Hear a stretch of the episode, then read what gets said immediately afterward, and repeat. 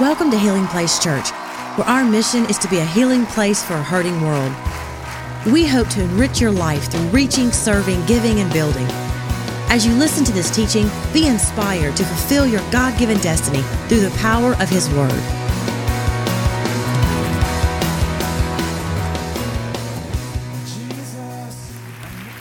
I, love your pastor. I love him. He's, he's actually speaking for me in Colorado right now, and uh, where you know you have more snow here uh, this week than we've had there. So I sent him up there to thaw out. Okay, I sent him to Colorado to get some warm weather, right? But don't you love your pastor? I love him. I love Pastor Mike. I, I told him I, I call him every few weeks because I just need to hear a Southern accent, right? He, does, he actually doesn't have an accent. Everyone else does, right? But I love your pastor. Let me tell you something how you, I judge pastors and how I evaluate them. I listen to what pastors say about their congregation when no one else is listening. And he loves you.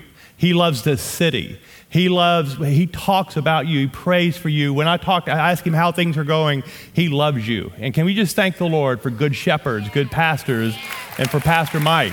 Love him. And I am uh, super honored to be here today. I am from Louisiana. My wife and I, born and raised in Louisiana. We now live on the front range of the Rocky Mountains, and uh, we love it up there. But we love coming home. Love coming back here and having good food. Right? Come on.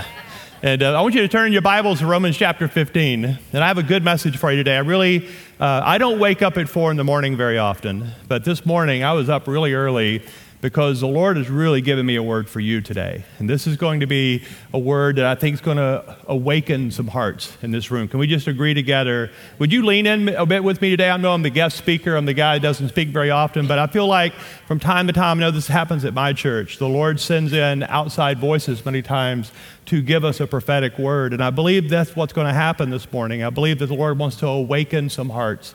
And I'm going to talk about something that when you hear the title, you may think that you're already doing this. But I want to challenge what we believe about trusting God. What does it really mean to trust God? And I want you to turn to Romans chapter 15. I love this passage of scripture. It's used oftentimes with benedictions. People say this is the blessing over the church. But I want to read this today. Romans 15, verse 13. It says, May the God of hope fill you with all joy and peace. And look at this next phrase as you trust in him. May the God of hope fill you with joy and peace as you trust in him. And then look at the last phrase. It says, and so that you may overflow, that you may be live in abundance, that you may overflow with hope by the power of the Holy Spirit. May the God of hope fill you with joy and peace as you trust in Him. Let me ask you a question. Do you believe right now, as you're sitting there today watching online, that all of your life belongs to God? Do you really believe that you are completely trusting God with every part of your life? Your health, your kids, Come on, I just started teaching two teenagers to drive. Anybody out there? Have you t- anybody here teaching teenagers to drive right now? Can we just have a group hug right after the service? I need some support. I need some moral support right now. I have a 19 year old and a 17 year old that are working, they're going to school, they're driving. And so I'm learning to trust God like never before. My prayer life has never been better. I'm just telling you, I'm an intercessor like never before. And they're out driving. In fact, my daughter, I, my prayer is don't hit anything expensive. Like if you're going to hit a car, hit a cheap car, right? Well, my daughter hit an expensive car. I just paid that first insurance bill, post wreck bill. It's really fun, a lot of excitement at our house. A lot, a lot less driving at my house, I can tell you that. But I've learned to trust God with every part of my life. Do you trust Him when you get a bad report from the doctor? Do you trust Him when the economy's good? Do you trust Him when it's bad? When gas prices are up, when gas prices are down? Come on, do you trust the Lord with every part of your heart? When I was 22 years old, I really came to Christ. I really started following Jesus at 22. And my pastor in Shreveport, Louisiana, where I grew up in that area, I'm a Yankee, right, from North Louisiana, up there north of Alexandria, way up there. And my pastor said to me when I was a young man, Brady, you've got to, you've got to hide the Word of God in your heart. Memorize Scripture. You need to let the Scriptures breathe on you. I remember him saying to me over coffee one day, Let the Scriptures breathe on you, Brady. Let the Scriptures breathe into you and over you. And, and so memorize the Scriptures. And I was 22 years old. Pam and I had just gotten married. She's We've been married 28 years now, so you can do the math. I just, I just turned 50, right? And uh, so I've been married to this girl for 28 years. She's been my girlfriend for almost 31 years. And uh, so we were happily married. And, and so I was brand new to being a husband. We were living in a new town, and I was trying to figure out what to do with my life. And this is one of the first scriptures that I memorized. And it, and it, became, it actually became my life verse for lots of reasons. But I want you to look at Proverbs 3, verse 5 and 6. Trust in the Lord with all of your heart and lean not on your own understanding. In all your ways, acknowledge Him, submit to Him and he will make your path straight. He will lead you. Some translation says he will lead you in the straight paths. But trust in the Lord with all your heart. Now, that phrase, trust in the Lord, if you understand the Hebrew, the way the Hebrew language is shaped, this is an emotional word called batak. Batak. And I just butchered that with my southern accent, but that's how you say it. Someone who speaks Hebrew would say it better, but batak trust in the Lord. So it's a, an emotional word. In other words, when you're reading this out loud, you don't say, trust in the Lord with all of your heart. No, the Hebrews, when they would see this word written in front of them, they would go, Batak, trust in the Lord with all of your heart. It's an emotional word. It means everything. It means putting all of your chips on the table, going all in, uh, holding nothing back. Trust in the Lord with all your heart. In fact, you can't read it without being emotional. It, it would be a violation of the Hebrew language to read this in a way that doesn't show emotion. Batak, trust in the Lord with all of your heart, and lean not on your own understanding. In all your ways, acknowledge Him, and He will make your paths straight. So, this morning, I want to ask you four things. There are four signs to me as I'm evaluating my life now that I turned 50 and I've been asking the Lord, do I trust you now the way I trusted you at 22 years old? And so I want to speak just for uh, two minutes here to those of you who are my age or older. And the question that I've been asking myself all of this year, I turned 50 back in January. The Lord came to me early one morning back in January and said, Brady, when you were 21 and 22 years old, you trusted me with all of your heart. You would go where I said go. You would do what I say do. You would say what I told you to say. There was this uh, almost a childlike innocence about my obedience when I was 22 years old. He said, Brady, now that you're 50, will you trust me the way you did when you first started following me? So, my question for all of us today is I want you to remember the first time that you really knew that Jesus loved you, cared for you. When did you really say yes to following Jesus, I want you to remember that first real personal encounter with the Holy Spirit, where you realize that the person, the power, and the presence of the Holy Spirit was very real to your life.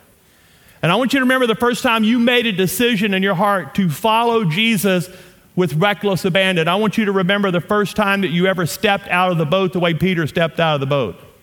When you were willing to to put it all on the line, to put all your chips on the table, to, to do something that would seem reckless to other people but made perfect sense to you because God asked you to do it. Let me ask you now are you playing it safe?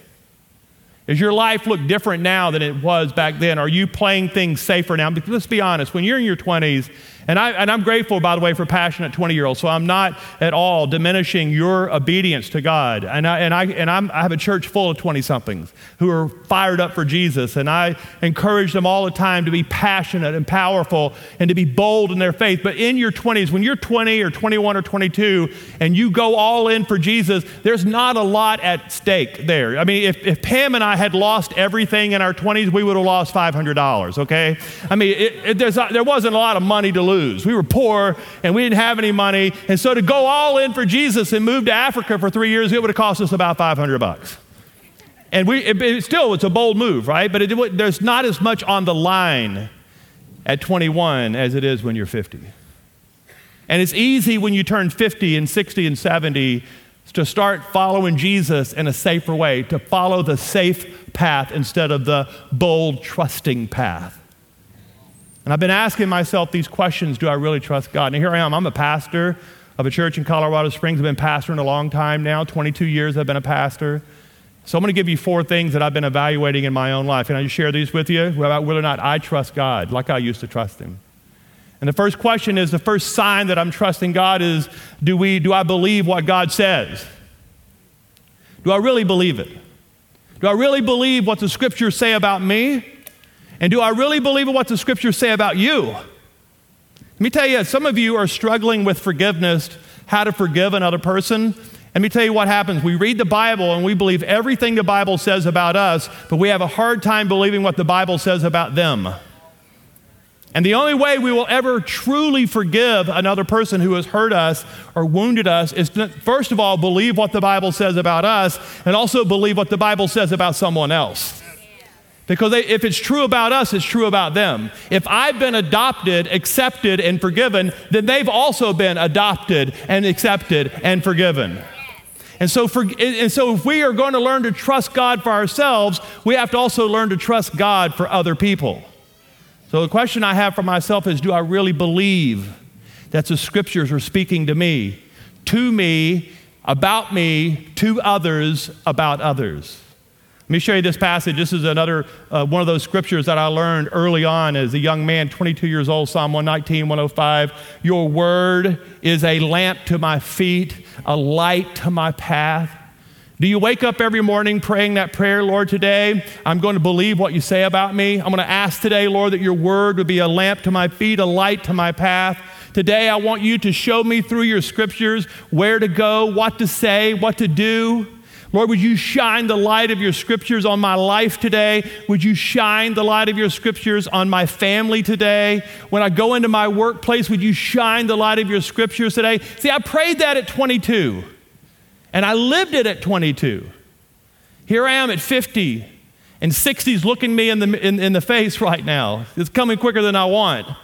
And will I be the same faithful person at the end of the race that I was at the start of the race? Listen, it's easy to start running, it's hard to keep running. I mean, by the way, you don't ever see anybody smiling when they jog, but you know that's why I don't jog. Nobody smiles, right? Next time you see somebody running down the road, they're not smiling. It's hard work. That's why you shouldn't jog. You don't smile when you jog. Listen, I, this is true, by the way. I just gave you some revelation there. Nobody's smiling when they're jogging because it's hard work. And this is a part of following Jesus. We start out that first half mile, we're so excited. It's the last half mile that's the hard part.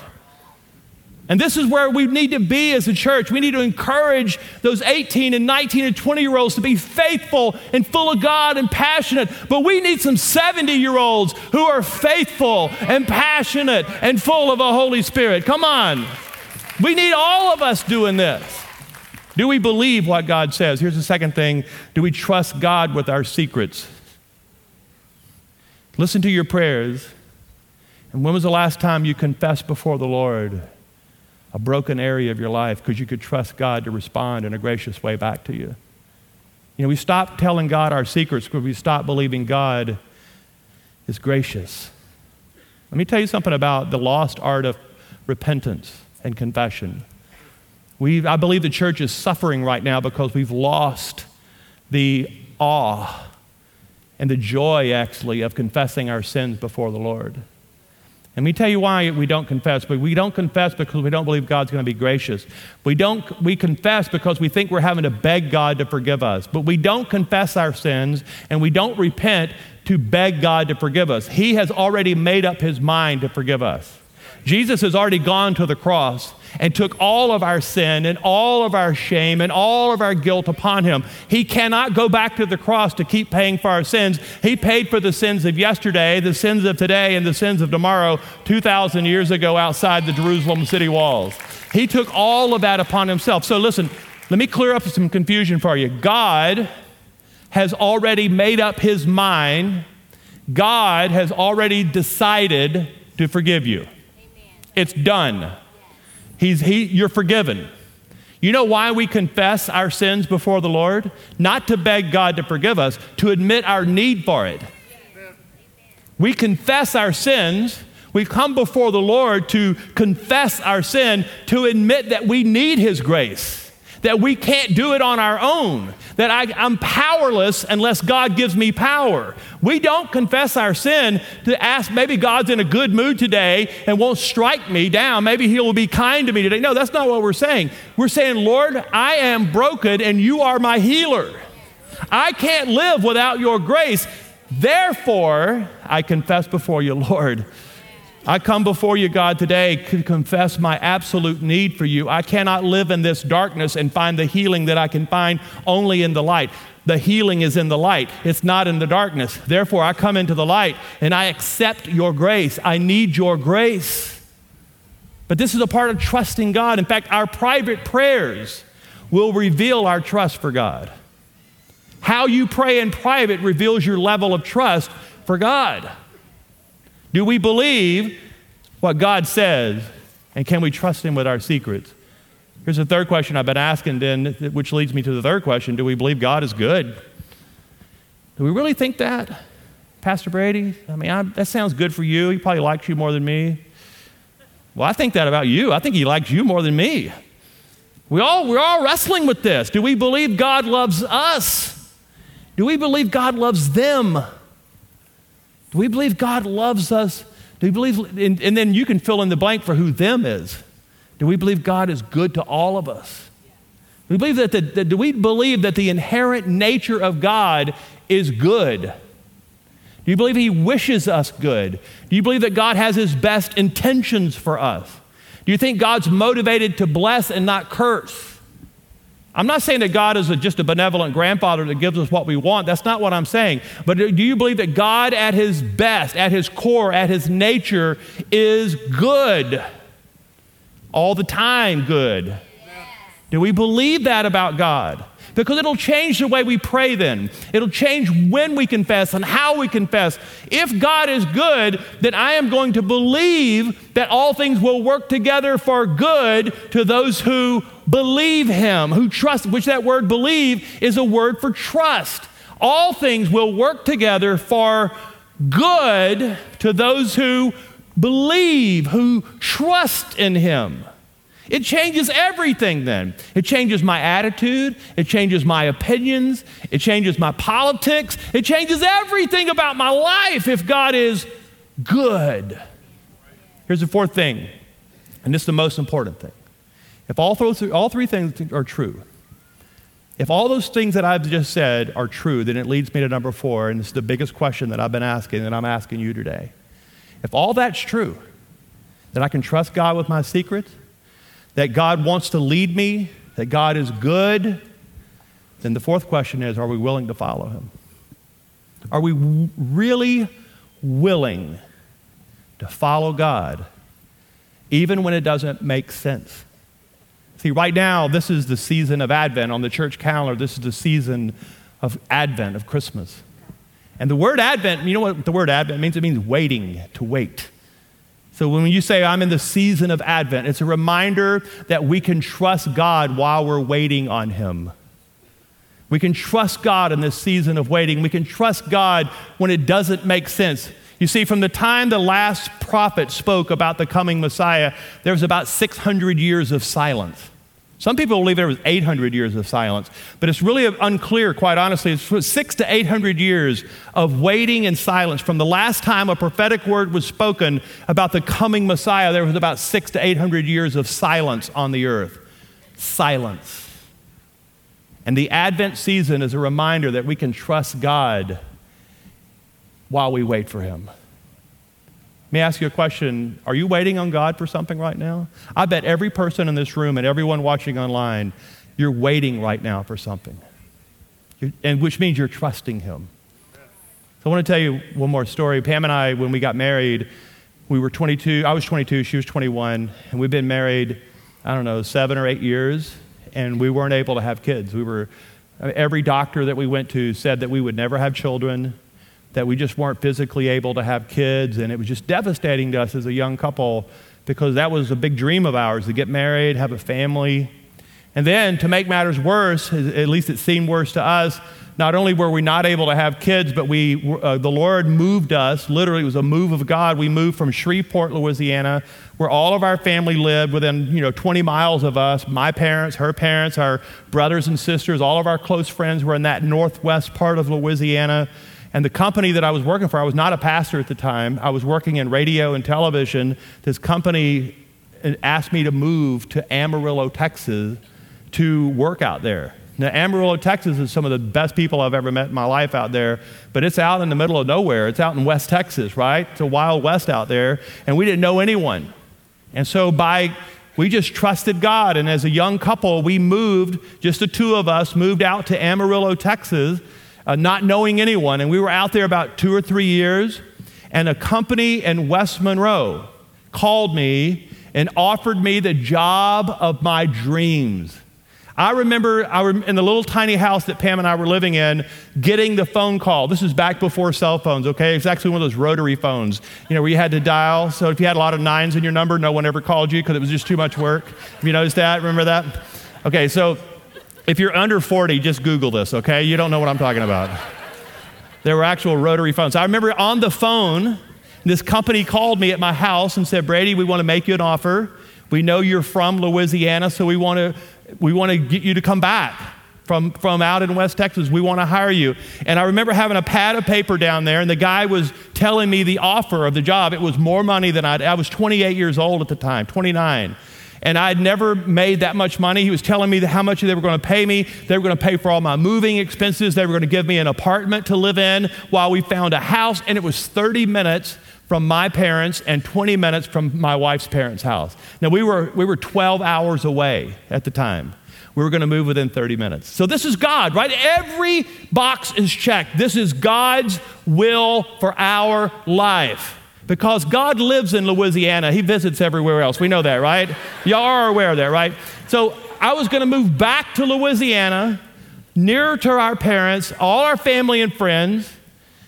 And I remember so being, my wife is crying as she is listening to this, this conversation on the phone. We hang up the phone, we high five, like, yes, we're going home, we're going home, we get to go home. And I was so excited, I said, don't call your parents because I just want to go out for a walk. You know, I just, want to, I just need to go for a walk and clear my head because it was so exciting. All right, this is, this is a true story. Now, sometimes I may uh, fudge the facts to tell a story. You can trust everything I'm about to say, okay? I have a saying, don't let the facts stand in the way of a good story. But listen, this is a true story. what I'm about to tell you happened just as I'm about to tell you. I'm so excited. This is obviously God's will. I don't have to pray about it, but I prayed about it. So I walk out the front door. I remember this, I can see this little house. I literally walked to the front porch and took one step on the front porch step, and I said, Lord, thank you for sending us home. And here's what God said No! It's the first time in my life that God's ever yelled at me. But He had to yell at me. And I'm, I'm literally, He said, No! And I stood there stunned. Are you kidding me? This is everything we hope for to get to move back to Louisiana, back to our family, making more money than we've ever made. All these things that we thought were exactly God's will. And He said, Trust me. I literally turned around and walked back in the house, and Pam is still standing in the kitchen. She goes, I thought you were going for a walk. And I said, Well, I need you to sit down for a moment because the Lord just yelled at me. and I said, we can't take this job. And she said, What? Now I have God yelling at me and my wife yelling at me. And every married man in the room knows we can't tell the difference between God and our wives because they all sound the same. God's voice and our wife's voice sounds exactly the same. So my Pam is saying, "What?" God is saying, "No." And everyone's yelling at me. And I said, "Pam, I, I I know for a fact that we cannot say yes to this. And I don't know why. I wish I had I wish I had a good reason to tell you. I don't have a practical, pragmatic reason to tell you this. I just know as I walked out the yard, the Lord said to me, No.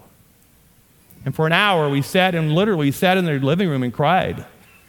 Because we, Pam, Pam grew up, let me tell you something about Pam. Pam grew up in a house where her dad served in the military for 26 years. While he was in the Air Force Reserves finishing up his career, he also served as a police officer in the town where we grew up, where she grew up for 23 years. He was the captain of the police department. My wife Pam grew up in a house where her dad served for 26 years in the military, retired, and 23 years as a police officer. My wife grew up in a home where she could trust her dad's voice.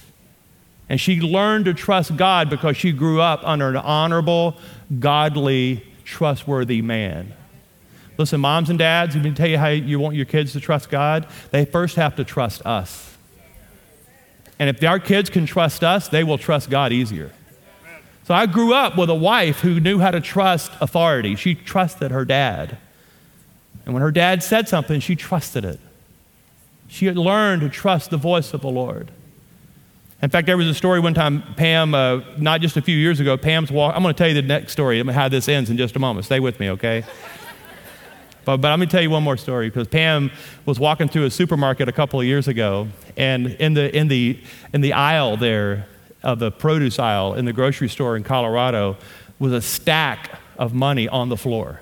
20s and hundreds, she said. And I said, Pam, how much money was on the floor? She said, it was like that much because she was measuring it by inches. Okay, this is how much money was laying on the floor of the supermarket in Colorado. Just two or three years ago, this happened. Okay, so she picks up the money and I said, Well, where is it? I'm not, as, I'm not as holy as you think I am, okay? I said, Well, where's the money? Because I'm thinking, of course, I am thinking, we can help some people with that. We can give that to people, you know? She goes, Well, I gave it to the supermarket manager. I went, What? I gave it, it's not mine, she said. I said, Yeah, but finders, keepers, losers, weepers, come on. Right? That's, that's in the Bible somewhere, isn't it? Finders, keepers, losers, weepers. She said, No, I gave it to the supermarket manager. I said, Why? He goes, Because he will do the right thing. And I went, Pam, I'm Captain Cynic, right? And no, we will do the right thing. He may, he's not going to do the right thing, he's going to put it in his pocket. Merry Christmas, right? But this is the woman that I grew up with who learned to trust the Lord. You may call that naive. I call it, she's very innocent. She just knows how to trust. I'm grateful for it because that day it was tested. So we had to call the guy back, and I said, I'm so sorry, sir. As good as your offer is, and as, and, and as appealing as it feels to us to be able to move back to Louisiana, I have to tell you no. And he goes, Do you need more money? What is it? What is it? We really want you. And I said, I'm so sorry. I, I said, The only way I can describe this is I'm a Christ follower. And I pray about every decision. And the Lord said, No. And I can't tell you another reason other than that. I know I'm going to look foolish to you. I know that sounds foolish. I said, but it's just the way we live our lives. And I don't know if the guy's a godly guy or not. He goes, he, you know, he, I don't think he really understood, and he was upset with me. And but I hung up the phone. Let me tell you what happened two months later. Two months later, I got another phone call from a pastor of the church where we attended in Amarillo, Texas. And he said, Brady, um, I have a lady in my office She's six months pregnant. And she's sitting here in my office right now, and she, uh, now this is West Texas, okay? So she said she was mowing her yard and she was six months pregnant with a push mower, okay? She's push mowing, this is West Texas women, right? So she's push mowing her yard, six months pregnant, and she realizes, I can't be a mom to this baby. And she said, I, I wonder if Brady and Pam would adopt this little baby. He said, So, Brady, would you and Pam pray about adopting this baby? And I said, Yeah, we'll pray about it. Yes. I just prayed. Three months later, we brought Abram home. He's 19 years old today. He's a sophomore in college. Beautiful. He is, he's spectacular. I mean, I'm telling you, he's, He's half Italian. He's got green eyes and dark eyebrows. He's killer. I mean, he's killer. And his, his, his birth father is a nuclear physicist. So he's obviously not my biological son when you, he's really smart. I mean, I, I, I think because the TV show Sheldon, he's Sheldon, okay? He just, he just, I have no idea what he's talking about. He's obviously not my biological son. But he's a joy, a gift, a gift to us. Two years later, a 19 year old single mom who, uh, and now Pam and I have been praying for years and years and years for a little girl with red curly hair and blue eyes. I have no idea why we prayed very specifically for a little girl with red curly hair and blue eyes. This 19 year old single mom calls us two years later and says, I'm nine months pregnant, and um, would you meet with me? When we met with her, she had red curly hair and blue eyes, the single mom. She's carrying a baby in her womb. She says, I'm giving birth in three weeks. And every time I pray about this baby, the Lord says, You're the parents. Would you take this little, and it's a little girl, would you take this little girl? If, if I were, if I'm going to give it life, will you give it a home? I'll, I'll never forget what she said to me. I'm going to give it life. Will you give it a home? I said, We'll pray about it. Yes. and honestly, in the food court at the mall one day, we met her and said, We'll be, your, we'll be the parents. Now, Callie's 17 years old today. She is amazing. She's amazing. Amazing. And she has really long, red, curly hair and the brightest blue eyes you've ever seen in your life. Now, why, let me just say this. I, I feel really impressed to say this to some of you. Because I think there's some young women here that you're trying to decide about life. Give, give life. I, I don't know the circumstances of your pregnancy, and I'm not here to judge you for that. I'm not. I'm not here to, to shame you or make you feel guilty. Whatever happened, that's between you and the Lord, and I'll let you work that out with God. But you give life. Please give life to the baby. Give life to it. Give life. Speak life. Both, both babies, both of my teenagers right now could have been casualties, but both moms gave life and we gave it home. And those kids now, Abram and Callie, are the greatest joy of my life. They're great, they're unbelievable kids. But two months before all that happened, I had a choice to make of whether or not I would trust God. So this morning, I'm asking you are you living that kind of life at 50 years old? See, that's, that's, those are 19 year old stories I just told you, 17 year old stories. I want to have stories like that, I tell you next time I come. I don't want to ever stop having those stories. I don't want to ever stop following God that way. When I'm 80, when I'm 90, I want to be telling fresh stories of how I trusted God with every part of my life. So, can I pray for you this morning? I just, I just felt this was a prophetic word to somebody here this morning. Are you receiving that? Are you receiving what the Lord's saying to you this morning? I want to just pray over you. Could you just close your eyes for a moment? And some of you are, uh, I just, as I was awakened early this morning, some of you are at a really critical place right now, super critical. And the question I have for you is that will you go where God says go? Will you do what God says to do? And will you trust Him with all of your heart? Trust in the Lord with all of your heart. Batak. Trust Him with all of your heart. And lean not on your own understanding. In all your ways, acknowledge Him. Put Him first. And He's going to lead you. Here's the word of the Lord some of you need to hear. The Lord loves you enough to lead you well. The Lord loves you enough to lead you into good pastures. The Lord is my shepherd, I shall not want. He makes me lie down in green pastures. He leads me beside still waters. The Lord is our shepherd. He wants to lead us and guide us and direct us. But you have to trust Him first. You have to put your hope and your trust in this God that I'm talking about today. So, would you just ask the Lord the question that I asked you at the beginning of the message Am I trusting God with every part of my life? With every part of my life, am I really trusting God with every part of my life? So, I'm going to lead you in a prayer right now. And uh, I said this before I don't want you to pray this prayer unless you mean it. And, and I'm okay if you don't pray the prayer. I, I want you to hear that. I, I'm okay if you don't pray the prayer because only pray this prayer if you really mean it. But I'm going to lead you in a prayer that's pretty risky, quite honestly. It's very risky. And so, but if you want to pray this prayer, it will change the way you follow God. It'll radically shape the way you follow God. So I'm going to pray it out loud. If you want to pray it with me, repeat it after me. Father in heaven, I will go where you say go. I will do what you say do. I will trust you with all my life. I'm going to pray it one more time because some of you are almost courageous enough to pray that prayer, but I want you to pray it again with me if you want. I will go where you say go. I will do what you say do. I will trust you with all of my life. Father in heaven, I pray over this church. Lord, what a great church this is. What a faith filled place this is. Lord, would you increase our faith? Would you give us boldness and courage? Lord, would you make us a people that trust you with all of our heart?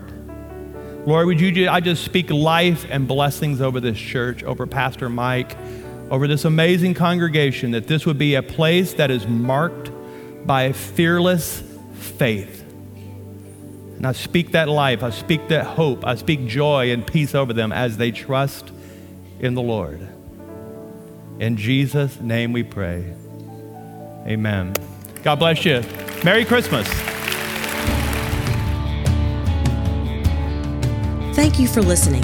For more information about Healing Place Church, go to healingplacechurch.org or give us a call at 225 753 2273.